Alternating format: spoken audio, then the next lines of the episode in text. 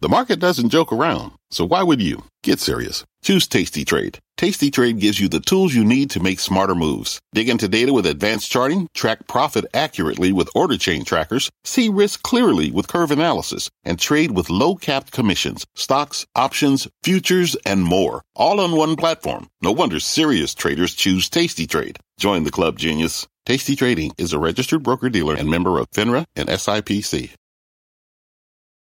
I'm Brian Sullivan, and you're listening to CNBC's Worldwide Exchange. Our show airs live weekdays at 5 a.m. Eastern. Listen in.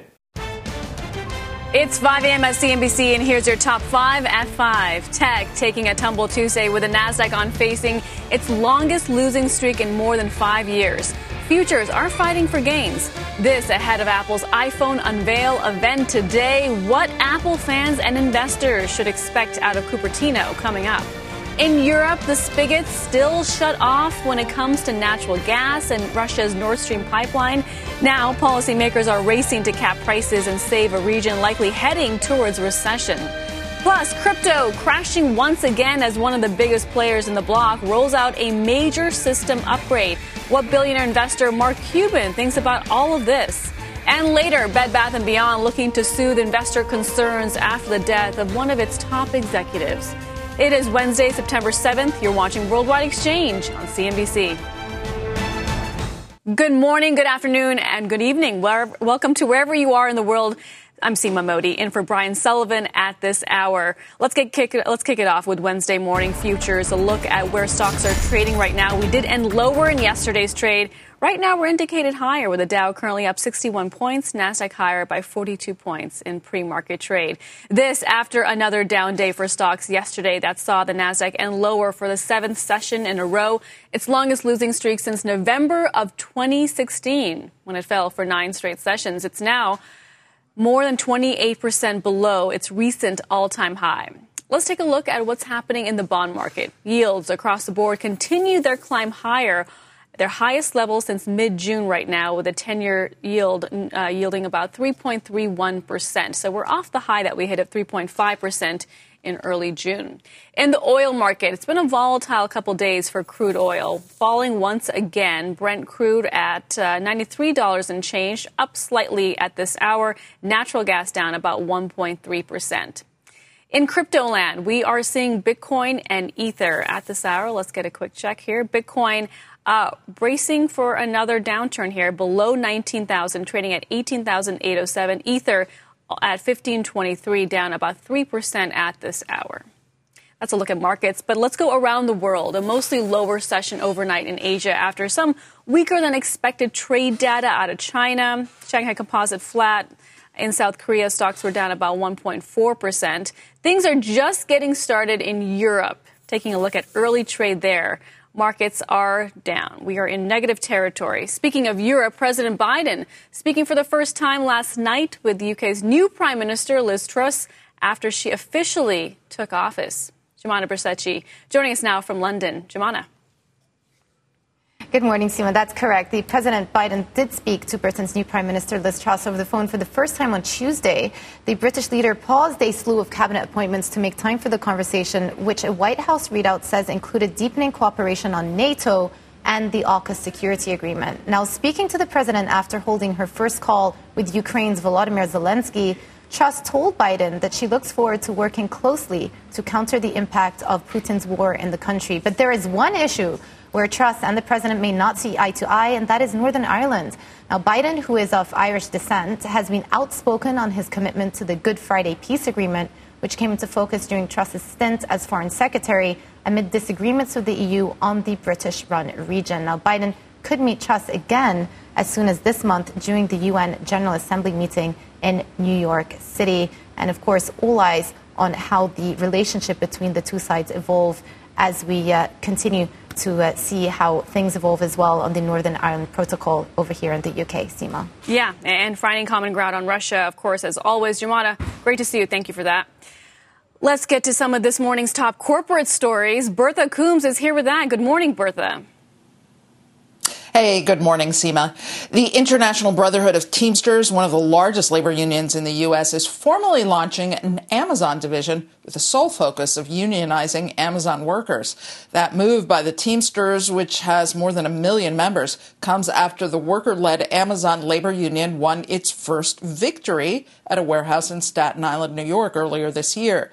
No comment from Amazon just yet. Bed Bath & Beyond, hoping to ease some investor concerns around leadership and its turnaround plan, promoting its head of accounting to interim chief financial officer following the sudden death by suicide of its former CFO, Gustavo Arnal. The announcement by Bed Bath comes after a rough day for the stock, closing down nearly 20% yesterday. And a recession in Germany is inevitable as high inflation hits consumers and businesses. That, according to Deutsche Bank CEO Christian Sewing.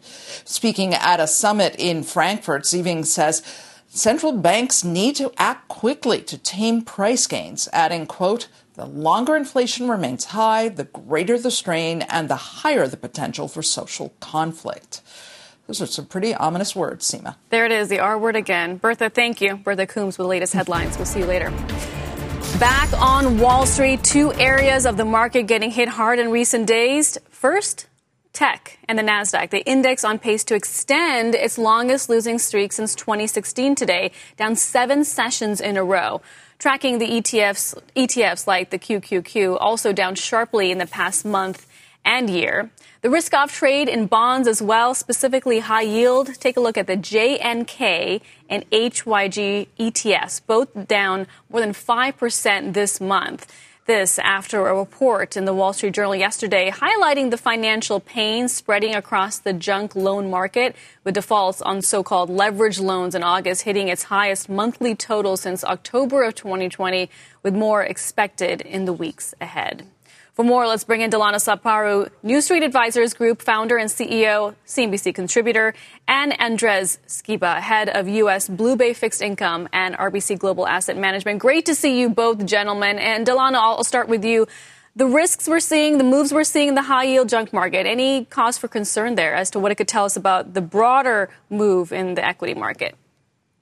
Hey, Skiba, great to see you. I, I think, you know, focusing on a little bit more on the equities market, um, where we kind of focus in our investing is it's really interesting to seeing the risk off trade happening here. And I think you're seeing, you know, growth is obviously dragging, rates are moving higher, and you're consistently seeing investors have appetite for more of those defensive plays and those dividend stocks as, you know, we go into September, which has, you know, been historically a rough time for equities is kind of being played into fruition with how investors are thinking right now. Because if you look at it historically, S&P 500 um, has been down. You know, we're down year to date into September. You know, when that index is down, we've averaged a loss of 3.4% during the month. When you've seen uh, that index being up going into September, you've been around flat. And so investors have seen what's going on with our inflation. We obviously had the comments from the Fed and Fed chair. Um, and so, you know, a lot of what investors are doing now, and I think is smart for investors to do, is play the patient game in a situation if you're not looking for longer term plays, Seema. Andres, what do you make of the sell off in the NASDAQ? I mean, at the lows, since the lows that we hit back in June, the NASDAQ has rallied about 20%, but in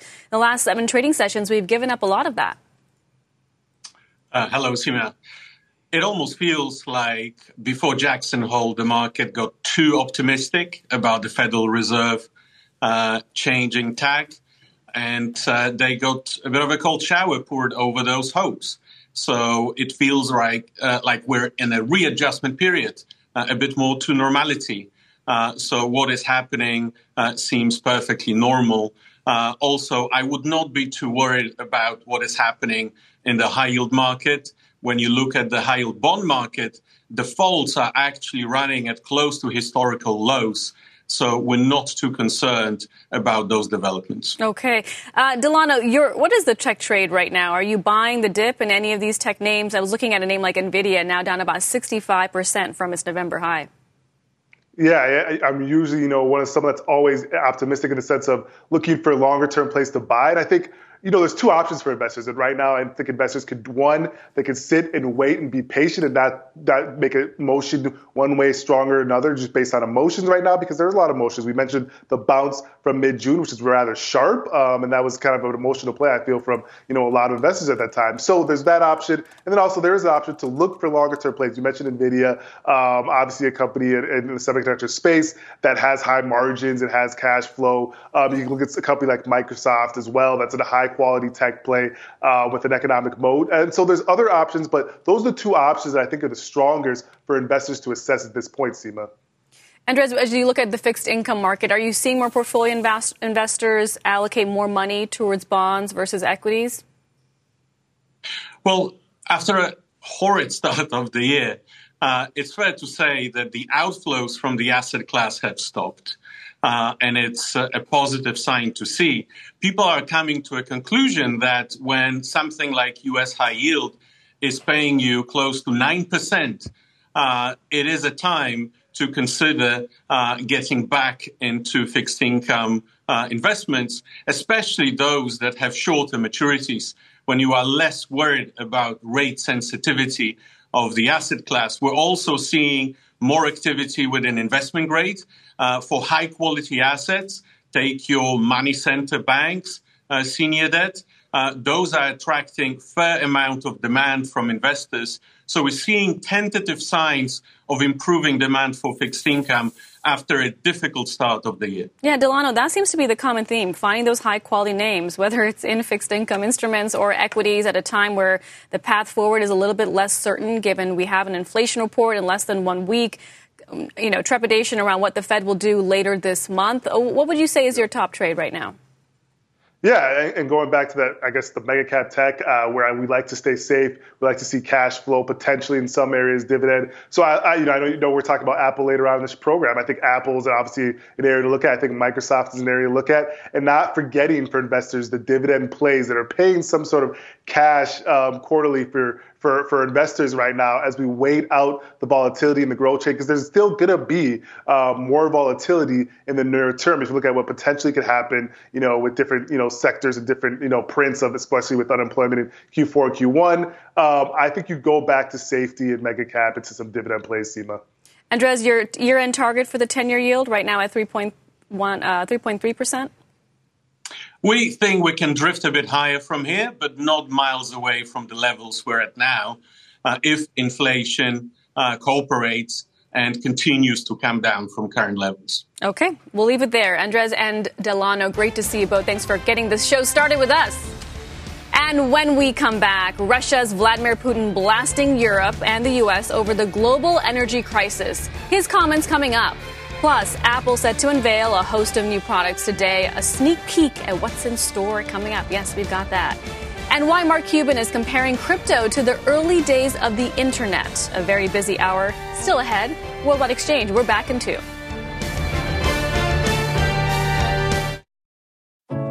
What does it mean to be rich? Is it having more stories to share or time to give? Is it being able to keep your loved ones close? Or travel somewhere far away. At Edward Jones, we believe the key to being rich is knowing what counts. Your dedicated financial advisor will take a comprehensive approach to your financial strategy to help support what truly matters to you. EdwardJones.com slash find your rich. Edward Jones, member SIPC. This podcast is supported by FedEx. Dear small and medium businesses, no one wants happy customers more than you do. That's why FedEx offers you picture proof of delivery, packageless and paperless returns, as well as weekend home delivery to 98% of the U.S. on Saturday and 50% on Sunday. See the FedEx service guide for delivery information. FedEx Ground service is also faster to more locations than UPS Ground. See what FedEx can do for your business. Absolutely, positively FedEx. Welcome back to the latest on Europe's energy crisis. Russian President Vladimir Putin saying this morning Germany and Western sanctions are to blame for the shutdown of the Nord Stream 1 pipeline. Speaking at an economic forum, Putin blasting a proposal by the EU for a price cap on Russian gas as stupid, adding global demand for Russian energy is high. EU energy ministers will hold an emergency meeting on Friday to discuss that plan. Amid this, Oxford Economics putting out a note this week saying higher gas and electricity prices and not physical gas shortages pose the biggest downside risk to Europe's economy. They forecast Eurozone growth to contract by 1% from peak to trough this winter. Joining me now is Daniel Kral, senior economist at Oxford Economics. And Daniel, it's great to see you today. I guess the countries at most risk across Europe, you would say, is Germany, Netherlands, and Poland. Is that right? Because they've made the biggest uh, cuts to gas consumption to date? Actually, they're in a relatively good position going into winter. They have relatively high gas storage levels and have managed to get, cut gas consumption that is so crucial uh, to get through a winter where we expect to have much lower supplies than what we would like to. Uh, the country most at risk at this point appears to be uh, uh Italy, where very little gas consumption savings have been made to date, um, and which is most at risk if uh, supplies are disrupted going further. This emergency meeting that's being held on Friday, what do you expect EU ministers to discuss and, and the solution they'll come forth with? There's currently a flurry of activity at uh, national and EU level coming up with uh, different fiscal and regulatory interventions in the energy markets to bring down the prices for consumers and to safeguard businesses. Um, currently, there seems to be consensus around imposing some sort of revenue cap um, on energy producers that sell into the grid, particularly for electricity producers. Uh, there is some consensus on windfall taxation to be taxing the large profits that renewables and other low, uh, producers with low operating costs are currently making, and also to uh, subsidize the bills or to, provide, to use those windfall taxes to uh, ease the pain on the most vulnerable.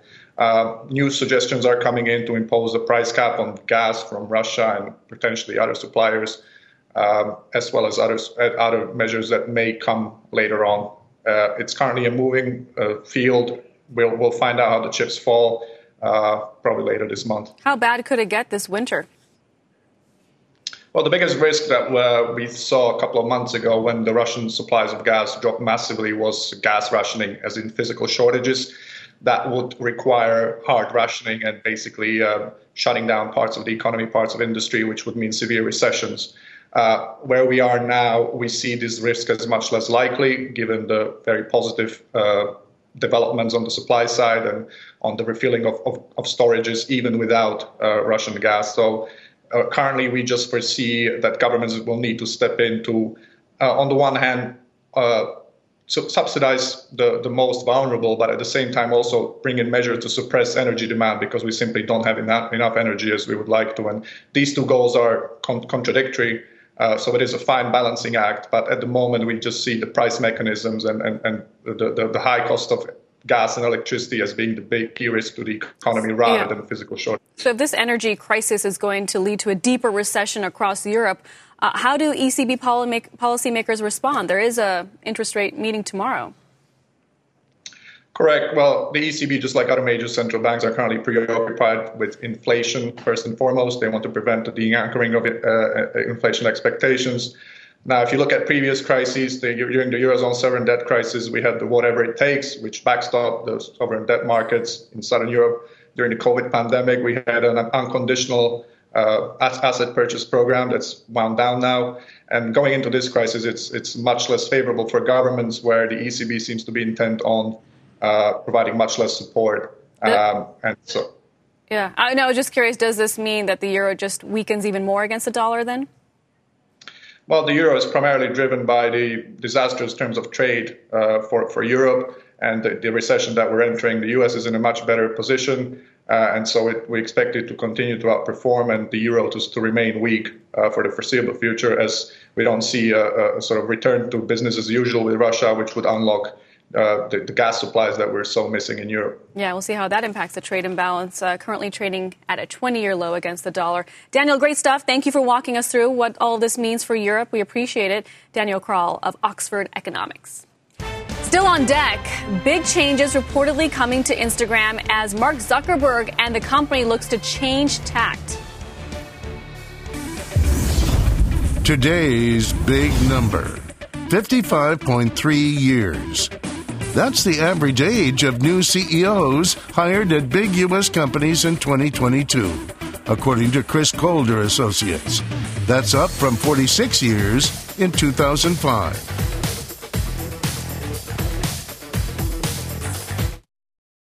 This podcast is supported by FedEx. Dear small and medium businesses, no one wants happy customers more than you do. That's why FedEx offers you picture proof of delivery, packageless and paperless returns, as well as weekend home delivery to 98% of the U.S. on Saturday and 50% on Sunday. See the FedEx service guide for delivery information. FedEx Ground service is also faster to more locations than UPS Ground. See what FedEx can do for your business. Absolutely, positively FedEx.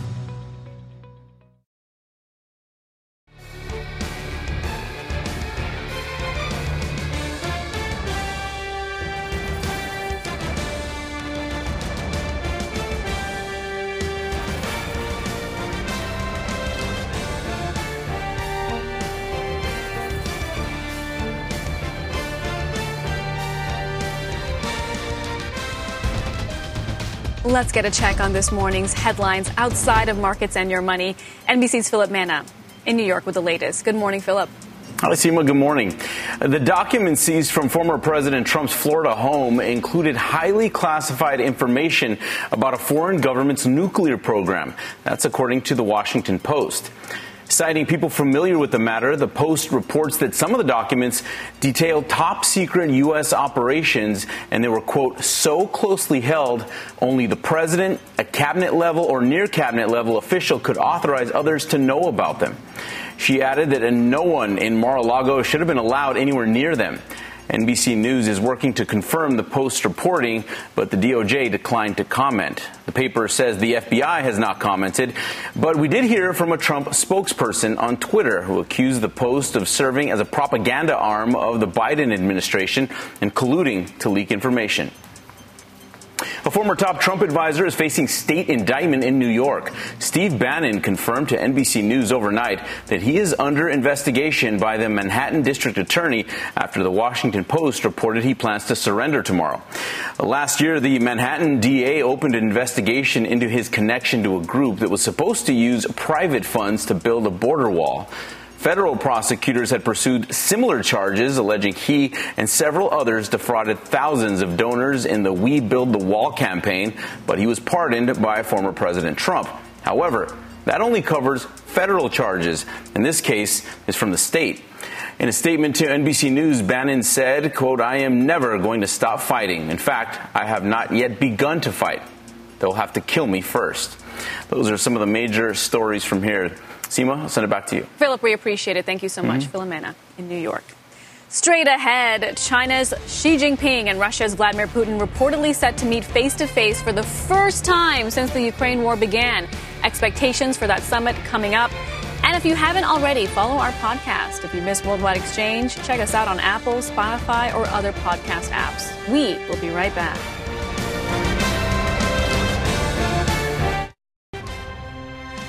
Stocks losing steam as investors come to grips that the Fed's hawkish policy won't be going anywhere anytime soon. Futures fighting to stop the skid. Apple gearing up for the big event with the tech giant expected to pull back the curtain on a brand new iPhone. But will all the hype help propel one of the key stocks in the market? And shopping shift as Meta reportedly looks to scale back its e-commerce offering on Instagram, offering on Instagram, and pivot towards more profitable endeavors. It is Wednesday, September 7th. You're watching Worldwide Exchange on CNBC.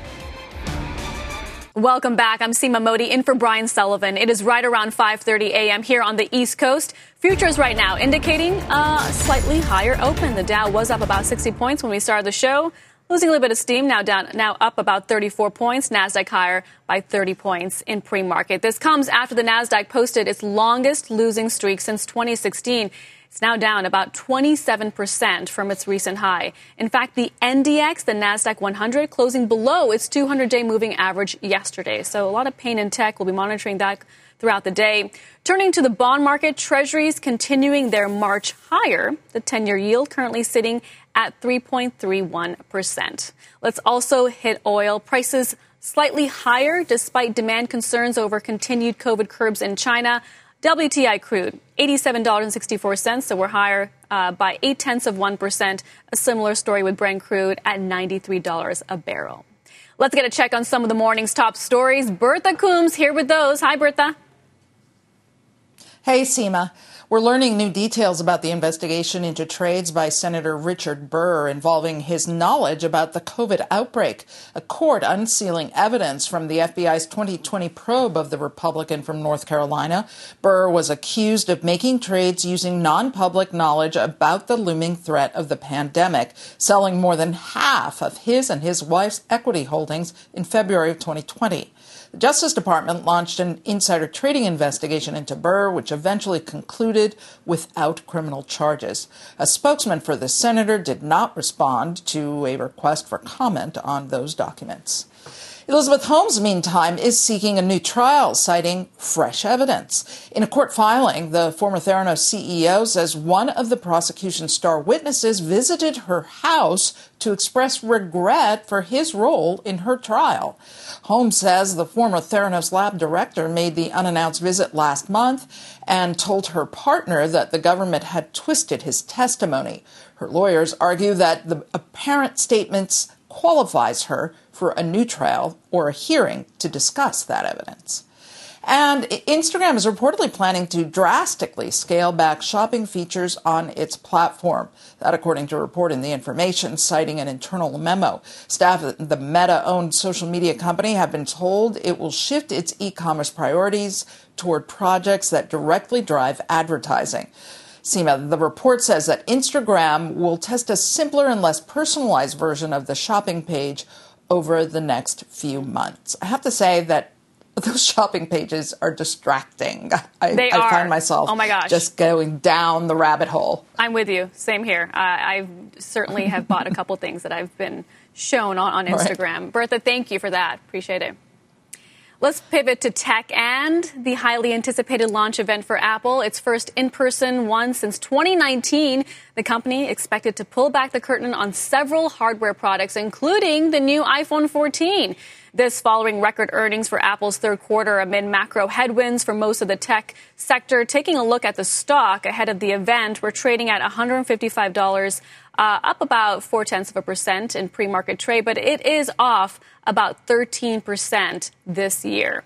For more on what to expect, let's bring in Alex Kantrowitz, founder of Big Technology and a CNBC contributor, Krish Sankar, managing director and senior research analyst at Cowen. It's great to see you both. And Alex, I was looking back at some of your previous interviews, and you've spoken so passionately about Apple iPhone upgrades. What makes you so confident that Apple can pull it off again? Well, this is what Apple does. It every year releases a new iPhone, incremental upgrades for sure but the company manages to uh, still be a powerhouse. You're looking at 190 billion dollars in iPhone sales last year, and if you take the iPhone uh, 13, it doesn't really look different than the 12, and I don't anticipate the 14 is going to look much different from the 13. But even with these incremental updates, you still see the company, uh, you know, act as a powerhouse and sell, you know, a truckload of iPhones after truckload. And I think that's what's going to happen again this this year as well. Okay, Krish, uh, I was looking at some sell side analyst notes last night. Uh, most uh, Wall Street strategists are expecting about a $100 price increase for the iPhone 14. Is that more or less what you're forecasting? Yeah, thanks for having me. I would say that's largely in line. You know, there's some inflationary cost adjustment that's being done. But I think uh, to the earlier point, most investors expect this to be just incremental, not a dramatic change. Uh, from my understanding, the real big change is really actually some of the additional features along with increased memory content, especially on the DRAM side, longer term that could be capable of holding uh, VR, AR uh, uh, expertise over time. But I think largely incremental changes versus anything dramatically different versus the iPhone 13. Okay. Alex, this is the first in person meeting since the pandemic. Uh, how important is it for Tim Cook to really carve out a message, not just to uh, consumers, those who, customers who have the iPhone or will get the iPhone, but also investors as well? You know, my perspective on these type of events is they don't matter as much as they used to. Um, I think what Krish is saying that the macro really here is is the key. You know, where do we end up going with these interest rates? How does inflation tail off? Are, is someone going to want to wait another year because all their household goods cost more, and now they have to wait uh, to buy an iPhone? Because again, your 12 and your 13, or even your you know previous edition iPhones, maybe you can live off the 10 for another couple of years before going in on the 14. So you know, I've been at these events in previous years. We used to hang on every single word that Tim Cook would say. You know, for good reason reasons because the, the changes were dramatic. But because they're not dramatic now, I think what really matters most is the macro. What's going on in the rest of the economy? So Tim Cook could go up there and basically read, you know, a press release, which is actually what these events actually are, but not say anything inspirational. And I don't think that would change the Apple story, which is completely dependent on what's happening in the broader economy. Yeah, and I guess it also speaks to the recent price action, Krish, in shares of Apple. The stock has underperformed in recent weeks. And a note from Bespoke also, they looked at the historical performance of Apple on a launch day, and they found the stock has tended to have a negative reaction. So, what's your trade on the stock right now? Yeah, I think uh, that's largely true, especially on a short term perspective, right? It's always been sell the news kind of an event over time. But I think strategically speaking, when you look at it longer term, it's still a great story. Uh, yeah, the risk is what happens in calendar 23. And to be completely honest, we model iPhone units down actually next year, like down 5% on a calendar year basis, purely because assuming there'll be some kind of a moderation on the macro side, especially the high end consumer, which has been extremely strong. But the bottom line is it's still a good stock. It's still a good story because they still have very good, tremendous strong free cash flow generation. I do think, you know, in a modest recession scenario, investors do tend to gravitate towards higher quality names and Apple is definitely one of them. But I do understand the risk is definitely on the iPhone side, which is the biggest driver of profits, and uh, and it is really geared towards a high-end consumer, which has been good so far. Let's see how it holds in calendar 23. Alex, part of the story for Apple and its growth has been outside of the U.S., specifically China, a country struggling with COVID lockdowns and a, a slowdown in its economy. How do you think Apple manages that risk, that challenge going forward? I mean, it, it, right now, Apple's doing a fine job managing the China risk. But that being said, I think it's underappreciated how big this risk is. Not only in terms of the shutdowns that we see from COVID, but we don't know how China is going to act geopolitically. We've seen U.S. political leaders go over, uh, you know, and, and start to um, ruffle the feathers of, of the Chinese government. Um, you know, is there a, is there a scenario? And I hate to say it, but it's possible that there's a war, um, and then Apple has to take a stance there. And you understand that Apple is so over leveraged in China that any little one of these quakes, uh, you know, can end up uh, causing serious damage to the company's business. So I think right now what Apple's doing with China is it's holding its breath, it's managing its way through these shutdowns. Um, but if there's a bigger shock than the one that we've seen before, the company is exposed and could end up, you know, seeing some serious damage there. Yeah, and Krish, of course, Apple has made steps towards uh, producing um, or investing more in India, but it's still not enough given its its uh, focus on its investment in China, right? That's that's right. I think uh, Apple definitely is has is over levered to China at this point. They've been gradually moving the supply chain. Foxconn, one of their suppliers, does have a facility in India that actually makes iPhone today for India largely, and then maybe a little bit of the overseas market. But I think they're moving slowly, but definitely has a huge presence both in terms of suppliers as well as employees in China. But I think to Alex's point, you know, there's the risk always, but the biggest challenge I think for investors is that political outcomes are, are very hard to handicap. And uh, it's so I think you just have to go with the status quo as assumption versus predicting any uh, dramatic political shifts. Okay, well, there's a, a, key meeting between President Biden and China's leader Xi Jinping in November. We'll be waiting for that. For now, we'll wait for the iPhone event. Krish Sankar and Alex Kantrowitz, thank you for walking us through what you're expecting today. Have a great day. Thank you. Thank you. Now to a developing story around Russia and China. New details emerging on a meeting between the presidents of those two countries. The face to face meeting set to be the first since Russia began its invasion of Ukraine earlier this year. Eunice Yoon joining us now from Beijing with more. And Eunice, when and where will President Xi and Putin be meeting?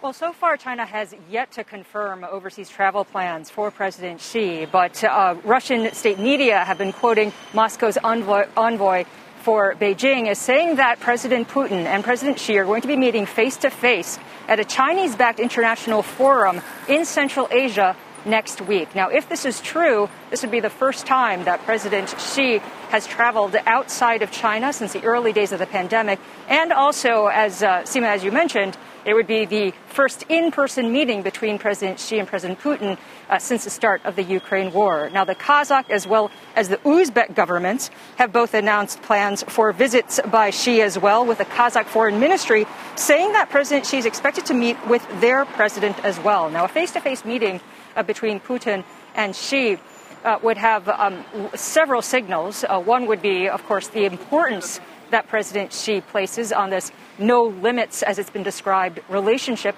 with President Putin, and also his satisfaction, or President Xi's satisfaction, with the zero COVID policy, and then finally his confidence to consider leaving the country at a time when um, we're heading into a big political reshuffle in mid October, because these couple of weeks ahead of these big congresses is usually a time when we start to hear a little bit about horse trading, uh, some jockeying position among leaders and officials.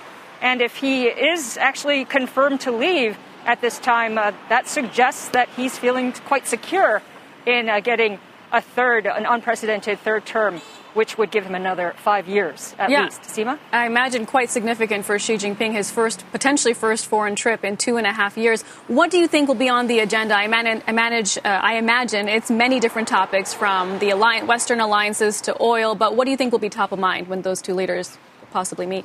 I th- I think you're hitting the nail on the head. I mean, I'm sure it's going to be uh, the energy situation, um, like you said, of the Western alliance and what to do about it. I think that, um, of course, the fact that he would be also going to Central Asia is uh, indicating that Central Asia is a really important part of uh, President Xi's plan. It's only been about 10 years, so 2013, when President Xi had started his Belt and Road Initiative.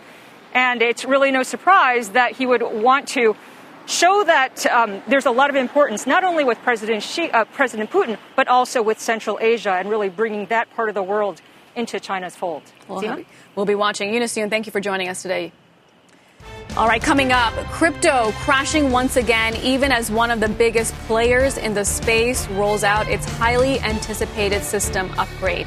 What it could mean for the future of the sector, plus why Mark Cuban is comparing crypto to the early days of the internet. We got the full story ahead on Worldwide Exchange. Now, time for your big money movers. Three stock stories of the morning. And first up is Coupa Software. It is up 12% in pre market trade. Shares are soaring after the company reported better than expected second quarter revenue and gave strong guidance for the full year. Subscription revenue climbing more than 20%. Second is UiPath, the maker of automation software, reporting a smaller second quarter loss and revenue beating forecasts. But the company is cutting its outlook for the year, citing currency headwinds and uncertainty about the global economy. Stock is down 21% in pre market. Stock three, Newell Brands, the maker of Rubbermaid containers, Sharpie pens, and other consumer products, is cutting its outlook for the third quarter and full year. The company says retailers have ordered fewer products and inflation continues to pressure its customers. Newell now expects sales to decline this year. Stock is down 4.6%. Another rough day shaping up for cryptocurrencies. This after Bitcoin closed at its lowest level since mid June, right now at 18,786 down about uh, half a percent. It's not just digital assets. Stocks in the space are also getting hit hard. Coinbase coming off its 13th down day in 15, down, get this, more than 75% this year. MicroStrategy, Riot Blockchain, and more also sharply down this year. CNBC tech reporter Mackenzie Sigalos is joining us now. And Mackenzie, are we seeing a new shift in sector sentiment? Hey, good morning, Seema. So it's not necessarily that there's been a new shift in consumer sentiment and investor sentiment. It's just the fact that ongoing problems for this industry are gaining in momentum crypto prices tend to move based on one of two big things. So we've seen the crypto prices react to regulation, more on that in a minute. But then also it has a lot to do with macroeconomic events. So when we see the Fed, you know, boost up those interest rate hikes, we see crypto prices move on that. The Fed chair recently made it clear that we're likely headed for another big bump up in September. That'll suck liquidity out of the system. Never a good thing for a risk asset like Bitcoin or Ethereum. On the regulation front, this week is the deadline for federal agencies to respond to President Biden's executive order on crypto. So we're expected to see their recommendations for how they plan to regulate on everything ranging from the environmental implications to law enforcement to consumer protections. We recently uh, had the House Committee on Oversight and Reform ask that major crypto exchanges like FTX, Binance, and Coinbase uh, get back to them on what they're doing to actively uh, protect their consumers. Meanwhile, the FBI is getting involved and they're asking that DeFi or decentralized finance pro- protocols beef up their security measures as hacks wipe out billions of dollars in investor money uh, that has been stored in their crypto wallets. So the level of accountability from regulators really stepping up in an appreciable way in the last year. Not to mention the fact that three of the three of what were once titans of the crypto industry uh, are now in bankruptcy court in the Southern District of New York. So investor confidence has really been rocked in the last few months, Seema. Yeah, laundry list of negative headlines. Mackenzie on top of these price swings, Ether, which is outperforming Bitcoin on the year by a wide margin, finally rolling out this highly anticipated system upgrade. What can you tell us about it, and what are how do you expect investors to respond?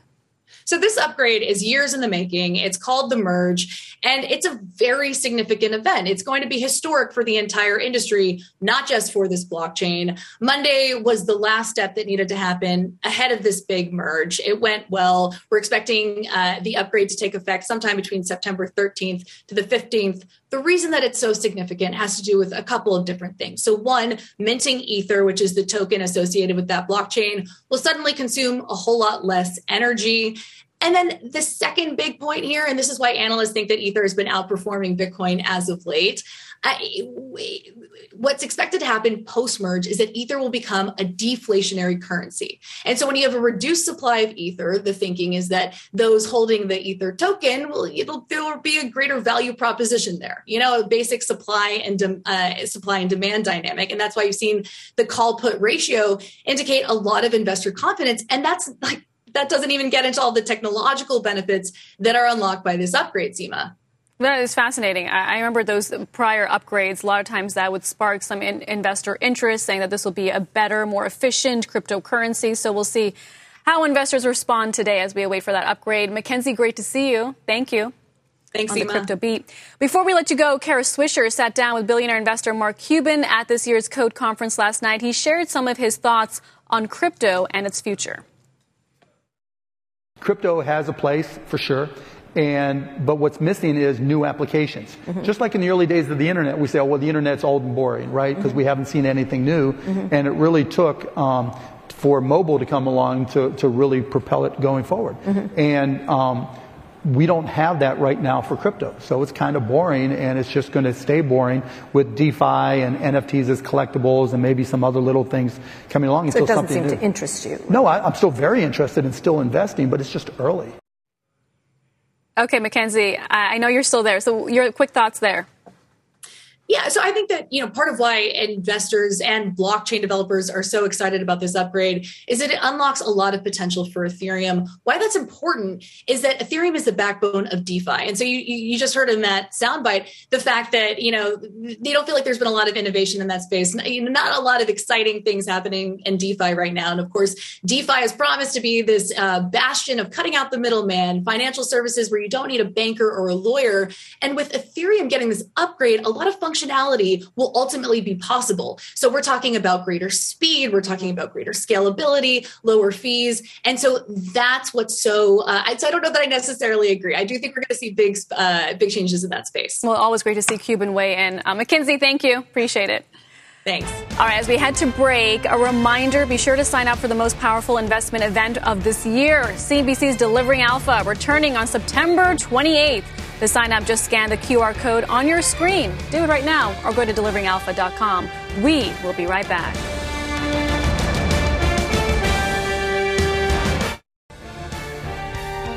Welcome back to Worldwide Exchange. A busy day ahead for traders, including the Fed's Beige Book out at 2 p.m. Eastern.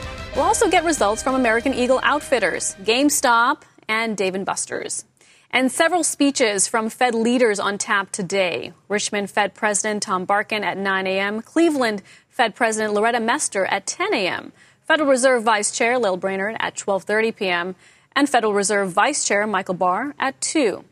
And as we discussed earlier, Apple set to unveil its latest products, including the rumored iPhone 14 at 1 p.m. Eastern. To the broader market, stocks continue to face choppy trading with the Nasdaq notching its longest losing streak since late 2016.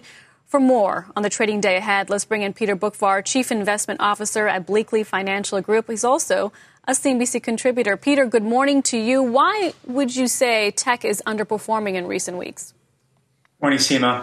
Uh, I, I, think it to do, has to do with the, the reacceleration in interest rates, uh, both the short end of the yield curve and the longer end, because we've seen a pretty tight relationship over the past couple of years, uh, or at least beginning late last year with the rise in rates and markets taking more of a, a finer tooth comb through tech because of the higher valuations in tech relative to other parts of the market, therefore making it more sensitive to changes in interest rates. Yeah, there seems to be this inverse relationship between growth stocks and yields. So is that just the playbook then going forward? If yields rise faster than expected, uh, you have to be a bit more cautious about owning growth sectors like tech?